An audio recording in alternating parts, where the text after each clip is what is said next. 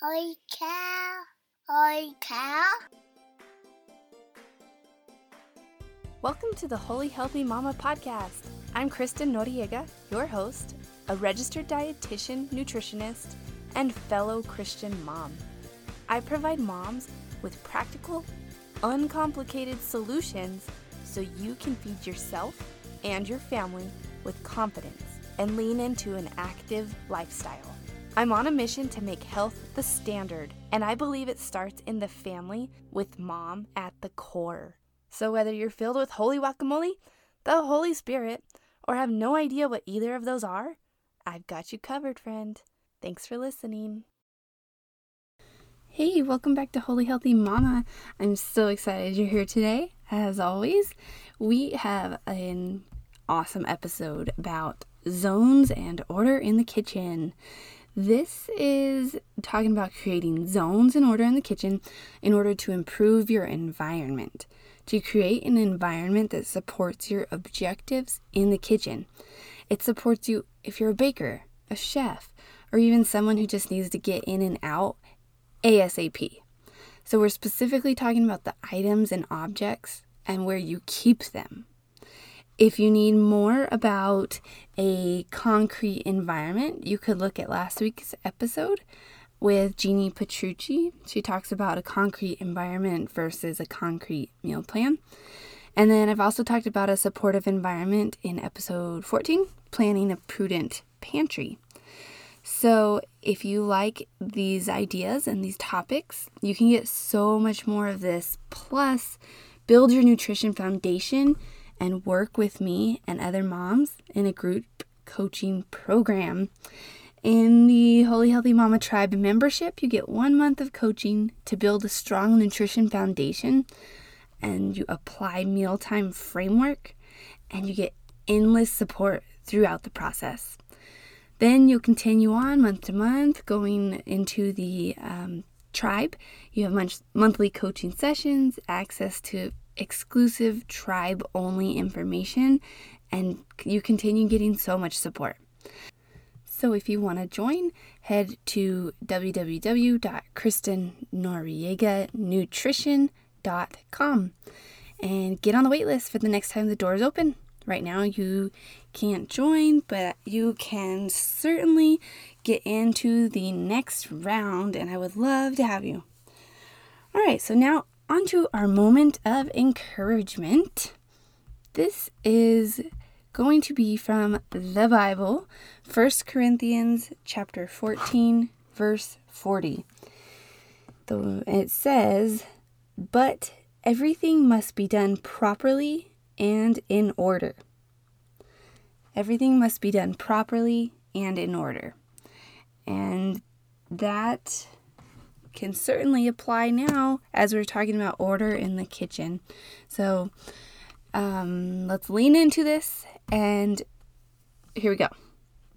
Okay, so raise your hand if you've ever heard of the principles of motion economy. Anybody out there? Anybody? Any hands? okay, I'm kind of a nerd, I'll be honest. When I was in school, I um, was an A plus student. Let's just say that. I am a huge nerd and I love school. And one of the things that I heard and learned about that stuck with me was the principles of motion economy.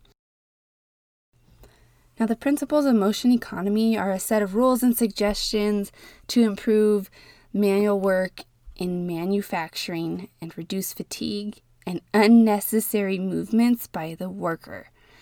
And for some reason, this has stuck with me over the years.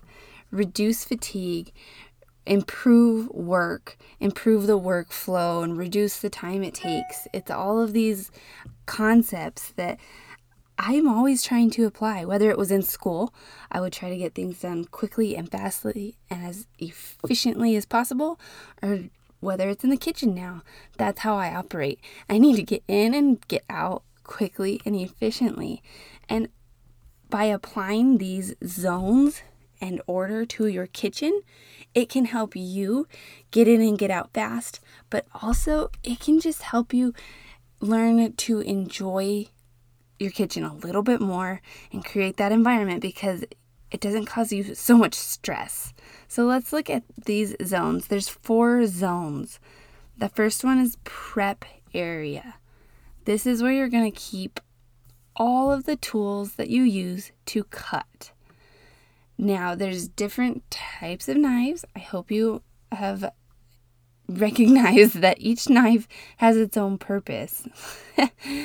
In this prep zone, you're going to need your knife block or a knife drawer, somewhere to keep your knives safely. And just a side note if you are using a knife block, please make sure you're drying your knives adequately 100% before you put them back into the block because that is a breeding ground for bacteria if you leave your knives wet when you put them in there. There can't be a single drop of water, otherwise, you're really encouraging bacterial growth. so, you also have other sharp things in this prep zone graters, kitchen shears, vegetable peelers. And when you use this zone, this is where you're going to do your prep work. This is where you have your cutting boards, prep bowls, uh, scrap bowl for the scraps that you are cutting, salt and peppers and oils. And in this zone, when you start, you want to have everything laid out to best and most efficiently use this zone. So you have your cutting board in front of you, pull out the knives you're going to need, pull out any prep bowls, pull out the scrap bowl. So, and to elaborate on that scrap bowl a little bit, some people like to use a grocery sack. If you have a bowl in front of you, it's really easy and open to just toss in like the carrot peels, cucumber peels, the pieces of the veggies that you don't need right in front of you. So if you like that grocery sack, consider putting it into a bowl just as a lining so then you can quickly grab it, toss it. Your bowl's still relatively clean. So this is a there's a culinary term for this. It's called mise en place. I may not be pronouncing that correctly, but it's a French term for having all your ingredients measured, cut, peeled, sliced, grated before you start cooking. Your pans are prepared, your mixing bowls and tools and equipment are all set out. So, in your prep zone, this can help you to quickly and effortlessly pinpoint missing ingredients, pinpoint what you got to do. So you have everything in front of you in your prep zone. It's now looking at the cutting board. If you're going to use plastic, that's cool. Consider having individual cutting boards for each type of meat. So a fish cutting board, a poultry cutting board, meat, and then also cutting boards for your fruits and veggies and breads. You don't want to cross contaminate here. I mean, although you think that you're getting your plastic cutting boards clean through the dishwasher, there's still a chance that you're not, and some of the bacteria is remaining on there, and you don't want to get raw meat bacteria, raw fish bacteria into your fresh fruits and vegetables that you won't be cooking, or even if you are going to cook them. You just don't want to cross contaminate. And so when your plastic cutting boards start to get fuzzy, that's when it's time to toss them. If you have a wood cutting board, also it's greater risk for bacteria. So really just oh, make sure you're cleaning it well. And although they're really aesthetically pleasing, you might want to consider that plastic one. I have a cutting board. I can't think of what brand it was. I just ordered it on Amazon, but it's a wooden cutting board and it has all these plastic linings that are stored within it and I pull out each a respective one. So if I'm going to cut meat, I pull out the meat and I can either put it on the cutting board or I can just put it on the counter. But I really like it cuz the whole concept it's like beautiful and aesthetically pleasing, but it's also safe. food safe, reducing the possibility of food-borne illnesses. Okay.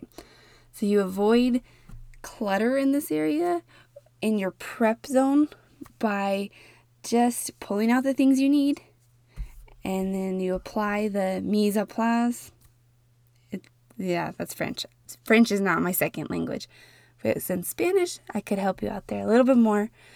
Um, but you apply that mise en place so everything is in its place and you keep it all together.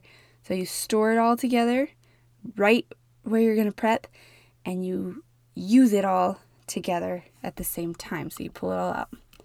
Moving to the second zone. This is your cooking area. So you've already prepped, now you have a cooking area. This is where you have saucepans, skillets, woks, pans, uh, glass pie plates, yeah, glass loaf pans. You have pressure cookers, griddles, air fryers. This is where everything you need to actually cook the food is. So you have this designated area in your kitchen and you want to keep everything close by again. Keep all your cooking items there. Keep it clear, keep it clean, keep it close. Sorry for that email blurb. And you need the items to actually stir these things as well. If you're going to be cooking, you need your uh, your what is it? Spoon, spatula. there we go. The things that you need to do to stir within those pans. Now, zone three is going to be the pantry. And I'm not talking about the food. I again am talking about the equipment and the area that you're going to have all this stuff.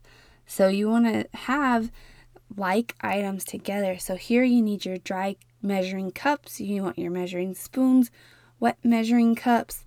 And did you know there's a difference? So dry measuring cups, those are the ones that are like scoops.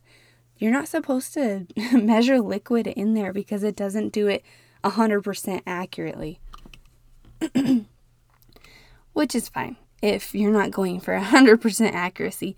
But if you're going for, if you're measuring based on weight, then you want to also measure your liquids appropriately in a wet measuring cup, which is just like those glass ones with the lines going up and down. Whew, I'm talking a bunch. This is where you want to. I'm talking a bunch. I have a podcast. What do you know? the next thing in here would be a thermometer.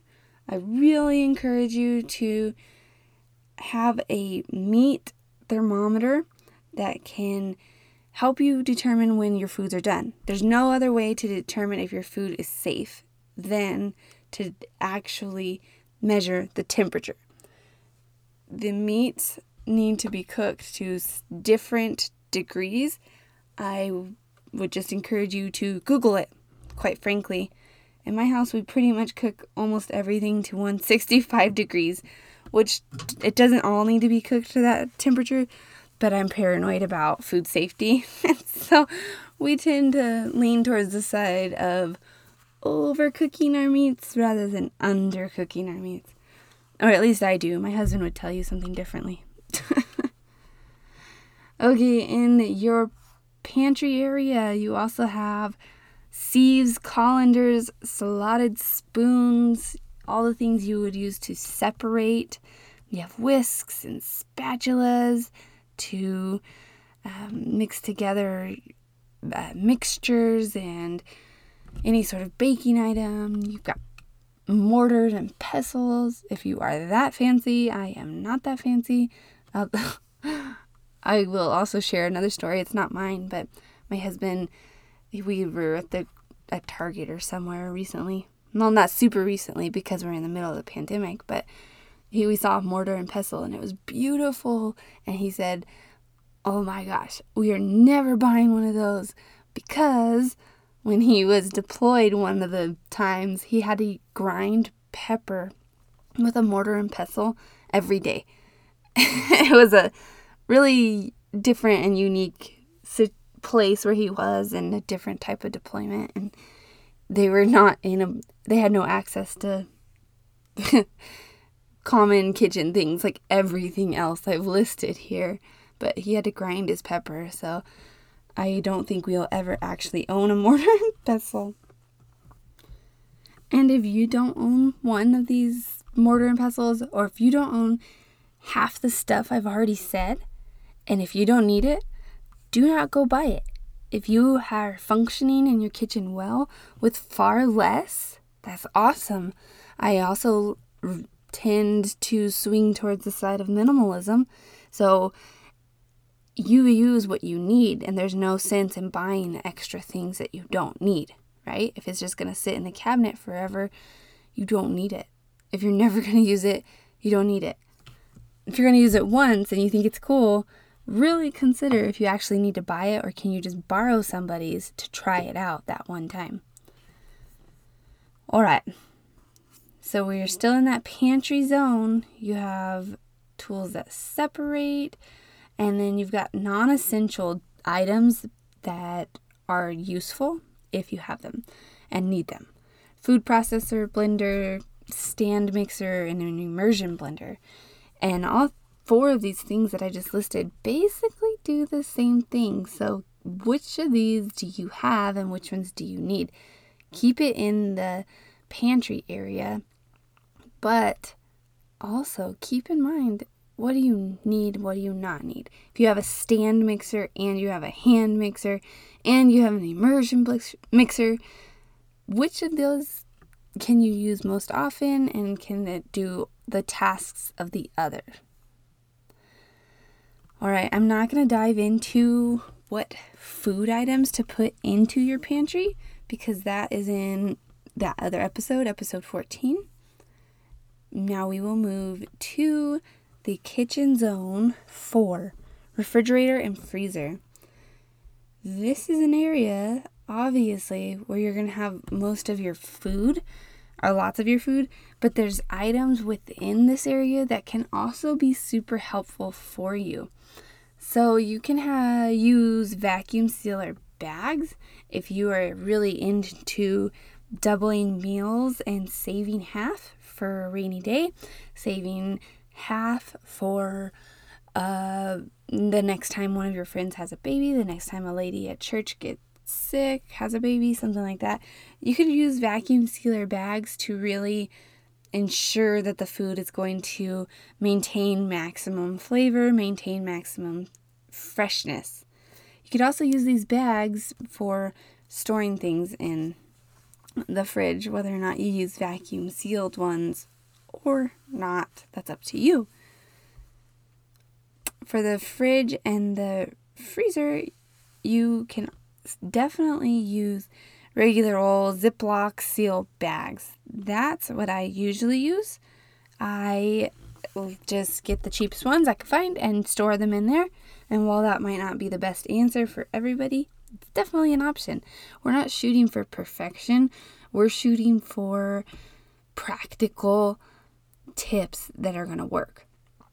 And if buying the vacuum sealed bags isn't within your budget, isn't within the brain space you want to take up, just use your regular bags.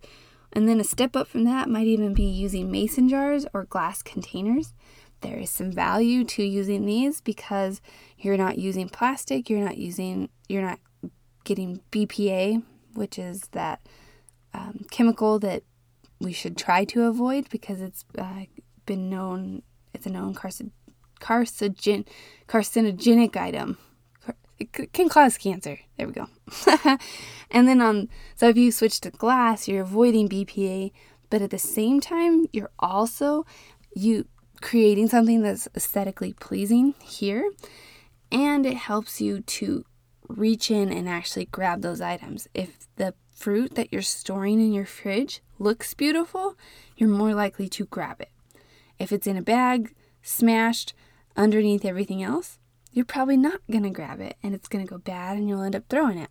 But when you can see it in a mason jar or in a glass jar, it's really pretty, it's visually appealing, you want to grab it and you want to pull it out. Plus, they have a really good seal, lots of them do, have a really good seal to maintain that freshness. And of course, grouping like items together within your freezer and your fridge is also a really good practice. So you can buy containers, you can put them in there and put all your yogurts together, you can put all your cheeses together, you can put everything that is similar together so it's easier for you to grab. And now, in an effort to ensure that you are practicing food safety principles, here's the layout of your fridge that you should consider applying to yours right now.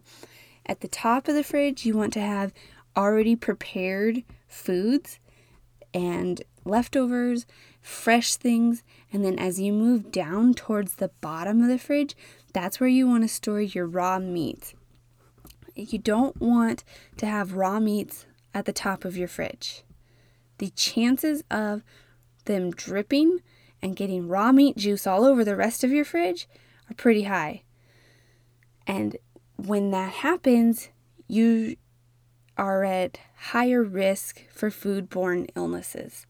So, by storing your raw meats on the bottom, there's less risk of cross contamination. By storing like items together, there's less risk of contamination. So, the foods that are designed to be cooked and prepared towards the bottom, raw meats at the very bottom, and then as you work up, you want the things that are more susceptible to being contaminated. So, those, like if you have a potato salad, you want that at the very top because you're not going to cook it again. You need it up there so that when you just pull it out and you eat it, it hasn't been contaminated. So, the foods that you will cook and the raw meats Raw meat, let me see. Raw meat's at the very bottom. Foods you're going to cook next, working up all the way to the foods that are already prepared at the top. All right, that's my little food safety side note. And please don't store your raw meat on top of your broccoli. all right, so here is your action item. I would love for you to go take a look in your kitchen using this time where you're stuck at home can you create these zones so that you can streamline your time in the kitchen and make it more enjoyable? That's what we want here. We want the kitchen to be a place that does not cause us stress, does not cause us anxiety. It's a place where we enjoy being, where we enjoy preparing meals for our family.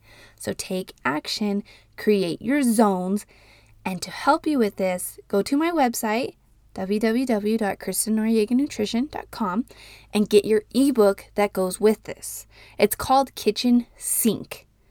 This is in the show notes, but you can go to the website to access your PDF and it's been recently updated and it's pretty beautiful if I do say so myself, but it's got it all broken down for you. You can see what goes in which zone and it has some overall or some general tips and it will just help you as you take action here. So, take action, friends. Download the ebook and bring some order to your kitchen so that it's more peaceful and it makes sense. Okay, that is all for this topic. If you like what you hear, hit subscribe before you exit this podcast. Down on your phone somewhere, there's a subscribe button. By subscribing, you're the first to know when a new episode has released. And if you're not on my email list, get on the email list, head to my website, and you will get a weekly email that goes along with the podcast. And you will also be the first to know about the blog post that goes with the podcast. Yep, I provide even more information through the blog and through the emails to really take you through this journey of trying to reach your nutrition goals and you will have access to discounts and special offers for joining the tribe. So if you want to get into the Holy Healthy Mama tribe, also head to my website. I'd love to have you. And I hope you have a fantastic day and your week starts off great and that you can keep in good spirits through this pandemic. Take care. All right, thanks for listening to Holy Healthy Mama. If you loved the show, please leave me a five star review. It will help with the show's visibility, initial and long term success, and it will make my heart happy. All right, friends, love your babies, say your prayers, and eat your green.